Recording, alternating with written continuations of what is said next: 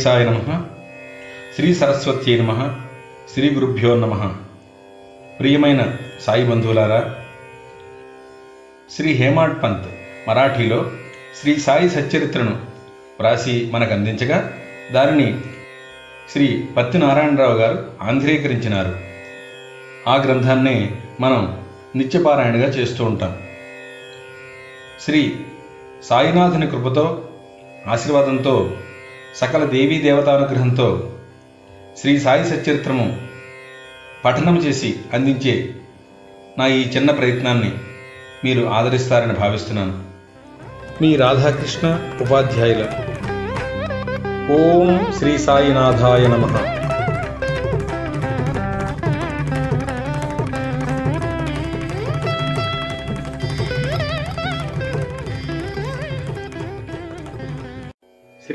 సాయి సచ్చరిత్రము నాలుగవ అధ్యాయం. యోగీశ్వర్ల కర్తవ్యము పవిత్ర షిరిడీ క్షేత్రము సాయిబాబా రూపురేఖలు గౌలిబువ అభిప్రాయము విఠలదేవుడు దర్శనమిచ్చుట భగవంతరావు క్షీరసాగరుని కథ ప్రయాగ క్షేత్రంలో దాసగండు స్నానము బాబా అయోని సంభవుడు షిరిడీ మొట్టమొదట ప్రవేశించుట మూడు వసతి గృహములు. ఈ అధ్యాయంలో పారాయణగా చేస్తాం. యోగేశ్వరుల కర్తవ్యం. భగవద్గీత చతుర్థాధ్యాయంలో ఏడు ఎనిమిది శ్లోకాలందు శ్రీకృష్ణ పరమాత్ముడు ఇట్లు సెలవిచ్చి ఉన్నారు. ధర్మము నశించినప్పుడు అధర్మము వృద్ధి పొందినప్పుడు నేను అవతరిస్తాను. సన్మార్గులను రక్షించడానికి దుర్మార్గులను శిక్షించడానికి ధర్మ సంస్థాపన కొరకు యుగ యుగాలందు అవతరిస్తాను. ఇదియే భగవంతుని కర్తవ్య కర్మ. భగవంతుని యొక్క ప్రతినిధులకు యోగులు సన్యాసులు అవసరం వచ్చినప్పుడల్లా అవతరించి ఆ కర్తవ్యాన్ని నిర్వర్తిస్తారు. ద్విజులకు బ్రాహ్మణ క్షత్రియ వైశ్య జాతుల వారు తమ కర్మలను మానునప్పుడు శూద్రులు పైజాతుల వారి హక్కులను అపహరించేటప్పుడు మత గురువులను గౌరవించక అవమానించినప్పుడు ఎవరును మత బోధలను లక్ష్యపెట్టినప్పుడు ప్రతివాడును గొప్ప పండితుడునని అనుకున్నప్పుడు జనులు నిషిద్ధ ఆహారములు మద్యపానములకు అలవాటు పడినప్పుడు మతం పేరుతో కాని పనులు చేస్తున్నప్పుడు వేరువేరు మతముల వారు తమలో తాము కలహించినప్పుడు బ్రాహ్మణులు సంధ్యావందనం మానున్నప్పుడు సనాతనులు తమ మతాచారములు పాటించినప్పుడు ప్రజలు ధన దార సంతానములే జీవిత పరమార్థంగా భావించి మోక్ష మార్గమును మరచునప్పుడు యోగీశ్వరులు ఉద్భవించి వారి వాక్కాయ కర్మల చేత ప్రజలను సవ్య మార్గంలో పెట్టి వ్యవహారాలని చక్కదిద్దుతారు. వారు దీపస్తంభాల వలె సహాయపడి మనము నడవవలసిన సన్మార్గాన్ని సత్ప్రవర్తనను నిర్దేశిస్తారు. ఈ విధంగానే నివృత్తి జ్ఞానదేవు ముక్తాబాయి నామదేవు చానాబాయి గోరా గోణాయి ఏకనాథుడు తుకారాం నరహరి నర్సిబాయి సజన్ కసాయి సావంతమాలి రామదాసు మొదలుగా గల యోగులను తదితరులు వేరువేరు సమయాలందు ఉద్భవించి మనకు సవ్యమైన మార్గాన్ని చూపారు. అట్లే సాయిబాబా గారు కూడా సకాలమందు షిరిడీ చేరారు. పవిత్ర షిరిడీ క్షేత్రం. అహ్మద్నగర్ జిల్లాలోని గోదావరి నది ప్రాంతాలు చాలా పుణ్యతమాలు. ఏలైనా అచట అనేక మంది యోగులు ఉద్భవించారు నివసించారు. అట్టి వారిలో ముఖ్యులు శ్రీ జ్ఞానేశ్వర మహారాజ్. సిరిడి గ్రామము అహ్మద్నగర్ జిల్లాలోని కోపర్గాం తాలూకాకు చెందింది. కోపర్గాం వద్ద గోదావరి దాటి షిరిడీకి వెళ్ళాలి. నది దాటి మూడు కోసులు పెడితే అక్కడ నీమ్గాం వస్తుంది. అచ్చటికి షిరిడి కనిపిస్తూ ఉంటుంది. కృష్ణా తీరమందు గానగాపురం నరసింహవాడి ఔదుంబర్ మొదలుగా గల పుణ్యక్షేత్రాల వలె షిరిడి కూడా గొప్పగా పేరుగాంచినది. పండరీపురానికి సమీపంలో గల మంగళవేధయందు భక్తులకు దామాజీ సజ్జనగడమందు సమర్థరామదాసు నరసోబావాడియందు శ్రీ నరసింహ సరస్వతి స్వామివార్లు వర్ధిల్లినట్లే శ్రీ సాయినాథుడు షిరిడీలో వర్ధిల్లి దానిని పవిత్రమనర్చారు. సాయిబాబా గారి రూపురేఖలు. సాయిబాబా వలననే షిరిడి ప్రాముఖ్యం వహించింది. సాయిబాబా ఎట్టి వ్యక్తియో పరిశీలిద్దాం. వారు కష్టతరమైన సంసారాన్ని జయించిన వారు శాంతియే వారి భూషణము. వారు జ్ఞానమూర్తులు. వైష్ణవ భక్తులకు ఇల్లు వంటివారు. ఉదార స్వభావులు సారములోని సారాంశం వంటివారు నశించు వస్తువులందు అభిమానం లేనివారు ఎల్లప్పుడూ ఆత్మ సాక్షాత్కారమందే మునిగి ఉండేవారు. భూలోకమందు గాని స్వర్గలోకమందు గాని గల వస్తువుల యందు అభిమానం లేనివారు. వారి అంతరంగము అద్దం వలె స్వచ్ఛమైనది. వారి వాక్కుల నుండి అమృతం స్రవిస్తూ ఉండేది. గొప్పవారు బీదవారు వారికి సమానమే. వారు మాన అవమానాలను లెక్కించేవారు కాదు. అందరికీ వారు ప్రభువు అందరితో కలిసిమెలిసి ఉండేవారు. ఆటలు గావించడివారు పాటలను వినుచుండేవారు కానీ సమాధి స్థుతిని మాత్రం మరలేవారు కాదు. ఎల్లప్పుడూ అల్లా నామాన్ని ఉచ్చరిస్తూ ఉండేవారు. ప్రపంచమంతా మేల్కొన్నప్పుడు వారు యోగ నిద్రలో ఉండేవారు. లోకం నిద్రిస్తున్నప్పుడు వారు మెలుగుతూ ఉండేవారు. వారి అంతరంగము లోతైన సముద్రం వల్లే ప్రశాంతము. వారి ఆశ్రయము వారి చర్యలు ఇతమిత్తముగా నిశ్చయించుటకు వీలు కానివి. ఒకచోటనే కూర్చుండి ఉన్నప్పటికీ ప్రపంచమందు జరుగు సంగతులన్నీ వారికి తెలియను. వారి దర్బారు ఘనమైనది. నిత్యం వందల కొలది కథలు చెప్పినప్పటికీ మౌనం మాత్రం తప్పేవారు కాదు. ఎల్లప్పుడూ మసీదు గోడ కానుకొని నిలిచివారు. లేదా ఉదయము మధ్యాహ్నము సాయంత్రము. లెండి తోట వైపు కానీ చావడి వైపు కానీ పచారు చేస్తుండేవారు. ఎల్లప్పుడూ ఆత్మజ్ఞానమునందే మునిగి ఉండేవారు సిద్ధ పురుషుడైనప్పటికీ సాధకుని వలె నటించేవారు. అణకువ నమ్రత కలిగి అహంకారం లేకుండా అందరినీ ఆనందింపజేసేవారు. అట్టివారు సాయిబాబా. సిరిడి నేల వారి పాద స్పర్శచే గొప్ప ప్రాముఖ్యం పొందింది. జ్ఞానేశ్వర మహారాజు గారు ఆళిందిని వృద్ధి చేసినట్లు ఏకనాథుడు పైఠానను వృద్ధి చేసినట్లు శ్రీ సాయిబాబా షిరిడీని వృద్ధి చేశారు. షిరిడిలోని గడ్డి రాళ్ళు పుణ్యం చేసుకున్నాయి. ఏలైనా బాబా పవిత్ర పాదాలు ముద్దు పెట్టుకుని వారి పాదధూళి తలపైన వేసుకోగలిగాయి.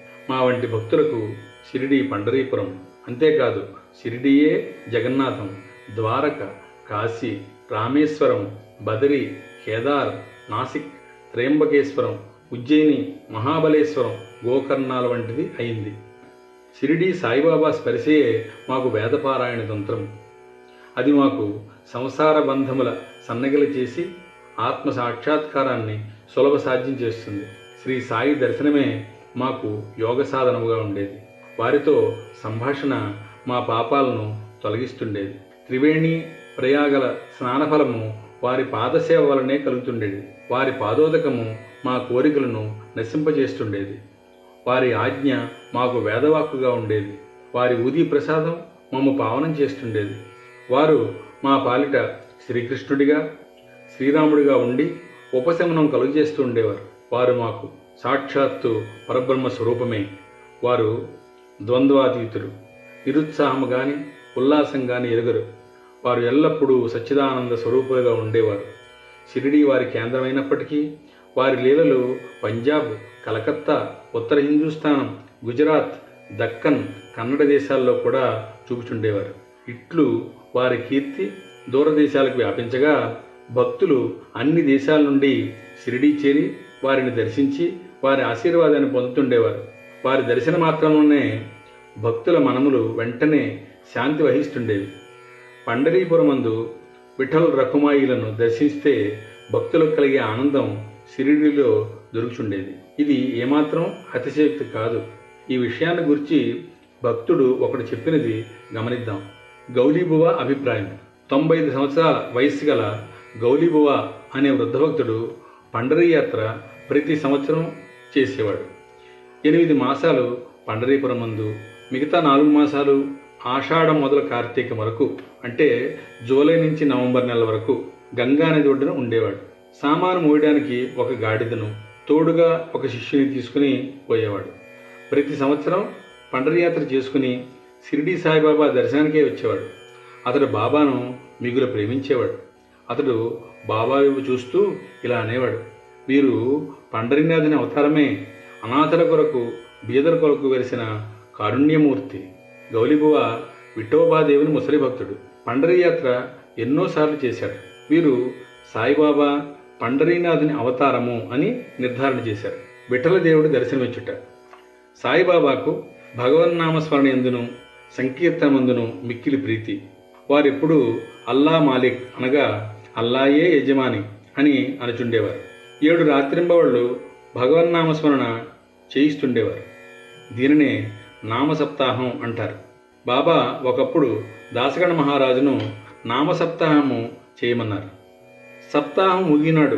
విఠల దర్శనం కలుగునని వాగ్దానం ఇచ్చినచో నామసప్తాహము సలిపెదనని దాసగణ జవాబిచ్చారు. బాబా తన గుండెపై చేయి వేసి తప్పనిసరిగా దర్శనమిచ్చును కానీ భక్తుడు భక్తి ప్రేమలతో ఉండవలెను. ఠాకూర్నాథ్ యొక్క ఠాకూర్ పట్టణము విఠల యొక్క పండరీపురము శ్రీకృష్ణ ద్వారకాపట్టణము ఇక్కడనే అనగా సిరిలోనే ఉన్నాయి. ఎవరును ద్వారకకు పోవలసిన అవసరం లేదు. విఠలుడు ఇక్కడనే ఉన్నాడు. భక్తుడు భక్తి ప్రేమలతో కీర్తించినప్పుడు విఠలుడు ఇక్కడనే అవతరించును అన్నారు బాబా. సప్తాహము ముగిసిన పిమ్మట విఠలుడు ఈ క్రింది విధంగా దర్శనం ఇచ్చాడు స్నానానంతరం కాకాసాహెబ్ దీక్షిత్ ధ్యానంలో మునిగినప్పుడు విఠలుడు వారికి కనిపించాడు. కాక మధ్యాహ్నారతి వరకు బాబా వద్దకు పోగా తేట తెల్లముగా కాకాను బాబా ఇట్లడిగను. విఠల పాటీలు వచ్చినాడా? నీవు వారిని చూచితివా? వాడు మిక్కిలి పారుబోతు వారిని దృఢముగా పట్టుకును. ఏ మాత్రము అజాగ్రత్తగా ఉన్నను తప్పించుకుని పారిపోవును. ఇది ఉదయం జరిగింది. మధ్యాహ్నం ఎవడో పటములు నమ్మేవాడు ఇరవై ఐదు ముప్పై విఠోబా చిత్రాలను పట్టుకుని అమ్మకానికి తెచ్చాడు. ఆ పటము సరిగ్గా కాకాసాహెబ్ ధ్యానంలో చూచిన దృశ్యంతో పోలి ఉంది. దీనిని చూచి బాబా మాటలు జ్ఞాపకమునకు తెచ్చుకొని కాకాసాహెబ్ ఆశ్చర్య ఆనందాలతో మునిగాడు. విఠోబా పటాన్ని ఒకటి కొని పూజా మందిరంలో ఉంచుకున్నాడు. భగవంతరావు క్షీరసాగరుని కథ. విఠల పూజ ఎందు బాబాకు ఎంత ప్రీతియో భగవంతరావు క్షీరసాగరుని కథలో విశదీకరించబడింది. భగవంతరావు తండ్రి విఠోబా భక్తుడు. పండరీపురానికి నియమముగా యాత్ర చేస్తుండేవాడు. ఇంటి వద్ద కూడా విఠోబా ప్రతిమ నుంచి దానిని పూజిస్తుండేవాడు. అతను మరణించిన తర్వాత వారి కొడుకు పూజను యాత్రను శ్రాద్ధమును కూడా మానాడు. భగవంతరావు షిరిడి వచ్చినప్పుడు బాబా వాని తండ్రిని జ్ఞప్తికి తెచ్చుకుని వీని తండ్రి నా స్నేహితుడు కాన? వీని ఇచ్చటికి ఇడ్చుకుని వచ్చాను. వీడు నైవేద్యానుడు పెట్టలేదు. కావున నన్ను విఠలుని కూడా ఆకలితో మార్చాడు. అందుచేత వీరిని ఇక్కడికి తెచ్చాను. వీడు చేయనిది తప్పని బోధించి చివాట్లు పెట్టి తిరిగి పూజ ప్రారంభించినట్లు చేసేదను అన్నారు బాబా. ప్రయాగ క్షేత్రంలో దాసగను స్నానం గంగానది యమునా నది కలిగి చోటును ప్రయాగ అని పిలుస్తారు. ఇందులో స్నానం ఆచరించిన ప్రతివానికి గొప్ప పుణ్యం ప్రాప్తిస్తుందని హిందువుల నమ్మకం. అందుచేతనే వేల కొలది భక్తులు అప్పుడప్పుడు అతడికి పోయి స్నానం చేస్తుంటారు. దాసగను కూడా ప్రయాగపోయి అతడి సంగమంలో స్నానం చేయాలని మనస్సున సంకల్పం చేసుకున్నాడు. బాబా వద్దకి అనుమతించమని కోరాడు. అందుకు బాబా ఇలా జవాబిచ్చారు. అంత దూరం పోవలసిన అవసరమేం లేదు. మన ప్రయాగ ఇచ్చటనే కలదు. నా మాటలు విశ్వసింపుము అన్నారు బాబా. ఇట్టు అనంతలోనే ఆశ్చర్యములన్నిటికంటే ఆశ్చర్యకరమైన వింత జరిగింది. దాసగణ మహారాజు బాబా పాదాలపై శిరస్సు నుంచిన వెంటనే బాబా రెండు పాదముల బొటన వేళ్ళ నుండి గంగా యమున జలాలు కాలువలుగా పారాయి ఈ చమత్కారం చూచి దాసగను ఆశ్చర్యచకితుడయ్యాడు. భక్తి ఆవేశాలతో మైమరిచాడు. కన్నులు ఆనందాశ్రవతో నిండాయి. అతని హృదయంలో ఉప్పొంగిన కవితావేశం శ్రీ సాయి లీలా గాన రూపంలో పెళ్ళుబిగింది బాబా అయోని సంభవుడు షిరిడి మొట్టమొదట ప్రవేశించుట. సాయిబాబా తల్లిదండ్రుల గురించి కానీ జన్మము గురించి కానీ జన్మస్థానమును గురించి కానీ ఎవరికి ఏం తెలియదు ఎందరో పెక్కుసార్లు ఈ విషయమును కనుగొనడానికి ప్రయత్నం చేశారు. పలుసార్లు ఈ విషయంపై బాబాను ప్రశ్నించారు కూడా. ఎట్టి సమాధానం కానీ సమాచారం కానీ పొందలేకపోయారు. నామదేవు కబీరు సామాన్య మానవుల వలె జన్మించి ఉండలేదు ముత్యపు చిప్పలలో చిన్న పాపల వలె లభించారు. నామదేవుడు భీమారథి నది తటమున గోణాయికి కనిపించాడు. కబీరు భాగీరథి నదీ తటమున తమాలు కనిపించాడు. అట్టిదే సాయి జన్మ వృత్తాంతం భక్తుల కొరకు బాబా పదహారేళ్ళ బాలుడిగా షిరిడీలోని వేప చెట్టు కింద అవతరించాడు. బాబా అప్పటికే బ్రహ్మజ్ఞానిగా కనిపించాడు. బాబా స్వప్నావస్థ ఎందైనను ప్రపంచ వస్తువులను కాంక్షించేవారు కాదు. ఆయన మాయను తన్నారు. ముక్తి బాబా పాదాలను సేవిస్తుంటుంది. నానా చోప్దార్ తల్లి మిక్కిలి ముసలిది. ఆమె బాబాను ఇట్లు వర్ణించింది. ఈ చక్కని చురుకైన కుర్రవాడు వేప చెట్టు కింద ఆసనంలో ఉన్నాడు. సీత ఉష్ణాలను లెక్కించకుండా అంతటి చిన్న కుర్రవాడు కఠిన తపం ఆచరించుట సమాధిలో మునుగుట చూచి గ్రామస్తులు ఆశ్చర్యపడ్డారు. ఆ బాలుడు పగలు ఎవరితో కలిసినవాడు కాదు. రాత్రి అందు ఎవరికీ భయపడేవాడు కాదు. చూచినవారు ఆశ్చర్య నిమగ్నులై ఈ చిన్న కుర్రవాడు ఎక్కడి నుండి వచ్చినాడని అడుగుసాగింది. అతని రూపు ముఖ లక్షణములు చాలా అందముగా నుండెను. చూచిన వారెల్లరూ ఒక్కసారిగా ముగ్ధులకు చుండేవారు. ఆయన ఎవరింటికి పోయేవారు కాదు. ఎల్లప్పుడూ వేప చెట్టు కిందనే కూర్చుని ఉండేవారు. పైకి చిన్న బాలుల్లా కనిపించినప్పటికీ చేతలను బట్టి చూడగా నిజంగా మహానుభావుడే. నిర్వ్యామోహం రూపుదాల్చిన అతనిని గూర్చి ఎవరికీ ఏమీ తెలియకుండెను. ఒకనాడు ఖండోబాదేవుడు ఒకరిని ఆవేశించగా ఈ బాలుడు ఎవడై ఉండునని ప్రశ్నించారు. వాని తల్లిదండ్రులు ఎవరని ఎచ్చటి నుండి వచ్చినాడని అడిగారు. ఆ ఖండోబా గణము ఒక స్థలం చూపి గడ్డపాలను తీసుకుని వచ్చి అతడు త్రవమన్నాడు అట్లు తవ్వగా అందులో కొన్ని ఇటుకలు వాని ఎగువ వెడల్పు రాయి ఒకటి కనిపించింది. ఆ బండను తొలగించగా కింద ఒక సందు కనిపించింది. అచ్చట నాలుగు దీపాలు వెలుగుతున్నాయి. ఆ సొరంగము ద్వారా ముందుకు పోగా అచ్చట ఒక భూగృహం కనిపించింది. అందులో గోముఖ నిర్మాణాలు కర్రబల్లలు జపమాలలు కూడా కనిపించాయి. ఈ బాలుడు అచ్చట పన్నెండు సంవత్సరాలు తపస్సు అభ్యసించాడని ఖండోబా చెప్పాడు. పిమ్మట కుర్రవాణిని ఈ విషయం ప్రశ్నించగా వాళ్ళను మరిపిస్తూ అది తన గురుస్థానమనియు వారి సమాధి ఇచ్చట కలదని కావున దానిని కాపాడాలని కోరాడు. వెంటనే దానిని ఎప్పటి వలె మూసివేశారు? అశ్వత్థ ఉదుంబర వృక్షాల వలె ఈ వేప చెట్టును పవిత్రంగా చూచుకుంటూ బాబా ప్రేమించేవారు. మహాల్సాపతి తదితర షిరిడిలోని భక్తులు దీన్ని బాబా యొక్క గురువుగారి సమాధి స్థానము అదే గురుస్థానముగా భావించి సాష్టాంగ నమస్కారం చేసేవారు. మూడు వసతి గృహాలు. వేప చెట్టును దాని చుట్టూ ఉన్న స్థలాన్ని హరివినాయక సాఠే అనేవాడు కొని సాఠేవాడ అనే ఒక పెద్ద వసతి గృహాన్ని కట్టించాడు. అప్పట్లో షిరిడీకి పోయిన భక్తులు అందరికీ కూడా ఒక్కటి నివాస స్థలం. వేప చెట్టు చుట్టూ ఎత్తుగా అరుగు కట్టారు. మెట్లు నిర్మించారు. మెట్ల దిగువన ఒక గూడు వంటిది ఉండేది. భక్తులు మండపంపై ఉత్తరాభిముఖంగా కూర్చునేవారు. ఎవరు అచ్చట గురు శుక్రవారాల్లో ధూపం వేస్తారో వారు బాబా కృప వల్ల సంతోషంతో ఉండెదరు అని నమ్మకం. ఈ వాడ చాలా పురాతనమైంది. కాబట్టి తగిన మరమ్మతులు మార్పులు సంస్థానం వారు చేయించారు. కొన్ని సంవత్సరాల పిమ్మట దీక్షిత్వాడ అని పేర ఇంకొక వసతి గృహం కట్టబడింది. న్యాయవాది అయిన కాకాసాహెబ్ దీక్షిత్ ఇంగ్లండ్కి వెళ్ళాడు. అచ్చట రైలు ప్రమాదంలో కాలు కుంటుపడింది. అది ఎంత ప్రయత్నించినా బాగు కాలేదు. తన స్నేహితుడకు నానాసాహెబ్ చాందోర్కర్ షిరిడీ సాయిబాబాను దర్శించమని సలహా ఇచ్చారు. పంతొమ్మిది వందల తొమ్మిదవ సంవత్సరంలో కాకాసాహెబ్ షిరిడీకి వెళ్ళారు. బాబా దర్శన మాత్రమున అమితానంద భరితుడై షిరిడీలో నివసించుటకు నిశ్చయించుకున్నారు. కాలు కుంటితనం కన్నా తన మనసులోని కుంటితనాన్ని తీసివేయమని బాబాను ప్రార్థించారు. తన కొరకును ఇతర భక్తులకును పనికి వచ్చినట్లు ఒక వాడాను నిర్మించారు.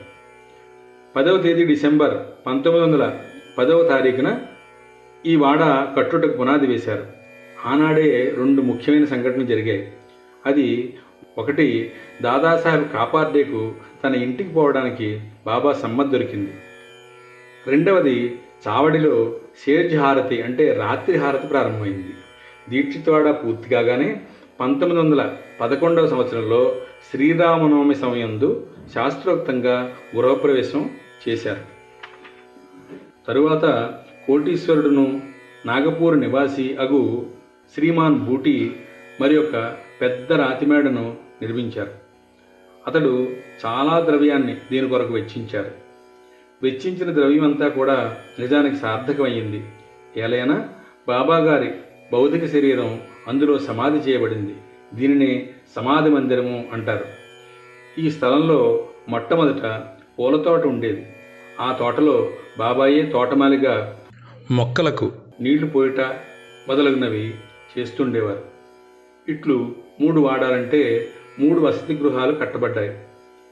అన్నిటికంటే సాఠేవాడ మొదటి రోజులలో అందరికీ చాలా ఉపకరిస్తూ ఉండేది. బాబా నీ కృప వల్ల హేమాడ్ పంత్ అందించిన శ్రీ సాయి చరిత్రలోని నాలుగవ అధ్యాయం సావధానులమై పారాయణ చేయగలిగాం. బాబా ఈ అధ్యాయం అందలి ఆధ్యాత్మిక విషయాలు బోధలు సదా మా మనస్సులందు నిలచి మేము వాటిని సర్వకాల సర్వావస్థయందు మననం చేసేలా అనుగ్రహించబేడుతున్నాను. సర్వం శ్రీ సద్గురు సాయినాథార్పణమస్తు. ఓం నమో శ్రీ సాయినాథాయ. ॐ शान्ति शान्ति शान्तिः।